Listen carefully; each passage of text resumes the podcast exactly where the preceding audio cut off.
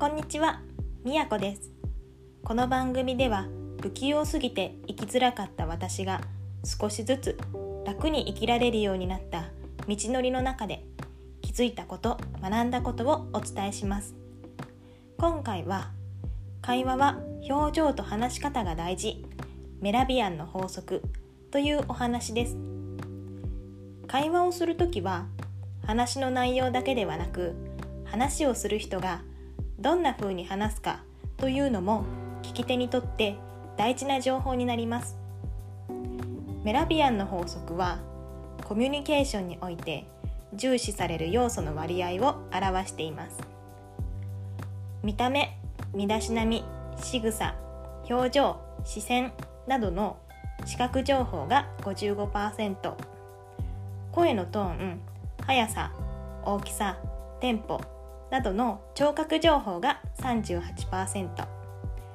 残り7%が話す言葉そのものの意味の言語情報となっています。話の内容だけでなく見た目の様子声の調子などの影響が大きいのです。ここで一つ注意してほしい点があります。このメラビアンの法則は言葉や態度について矛盾したメッセージを発した場合にどのように伝わるのか実験されたものです。どんな場合でも話の内容が7%しか伝わらないというわけではありませんのでご注意ください。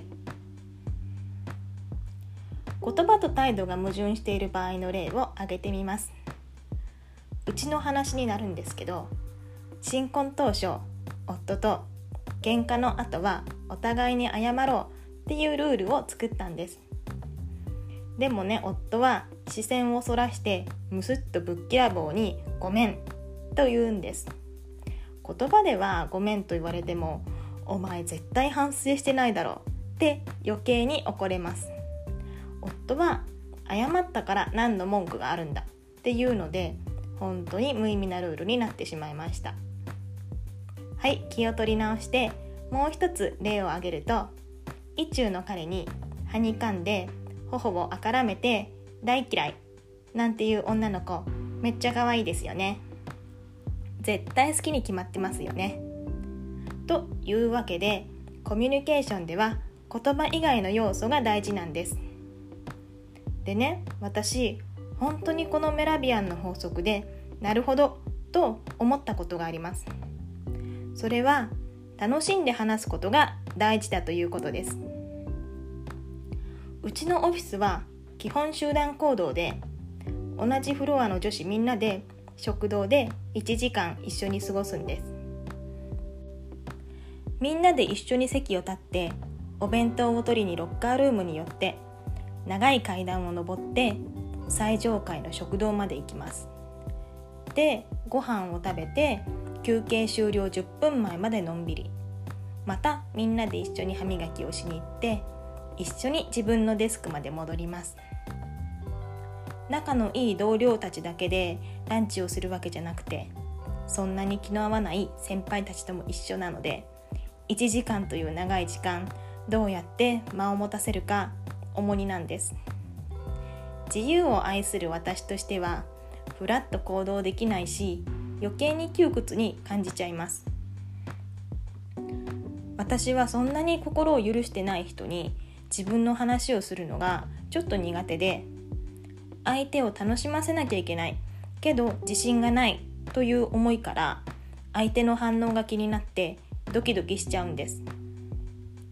メラビアンの法則を知って気づいたのは私は自信がなくて楽しくなさそうに自分の話をしていたんだということ。楽しかった出来事を話してるのに楽しくなさそうに話してたので楽しくない話になってたんですね。これじゃ話が盛り上がらないのも納得です。コミュ力が高い子を観察するとくだらない話でもニコニコ明るく喋っているので盛り上がってるように見えるのかな。相手の反応を気にするよりもまずは自分が楽しんで会話することを大切にしようと考え方を改めました。笑う角には福来たる。やっぱり笑顔が一番ですね。それでは今日はここまでです。最後まで聞いてくださりどうもありがとうございました。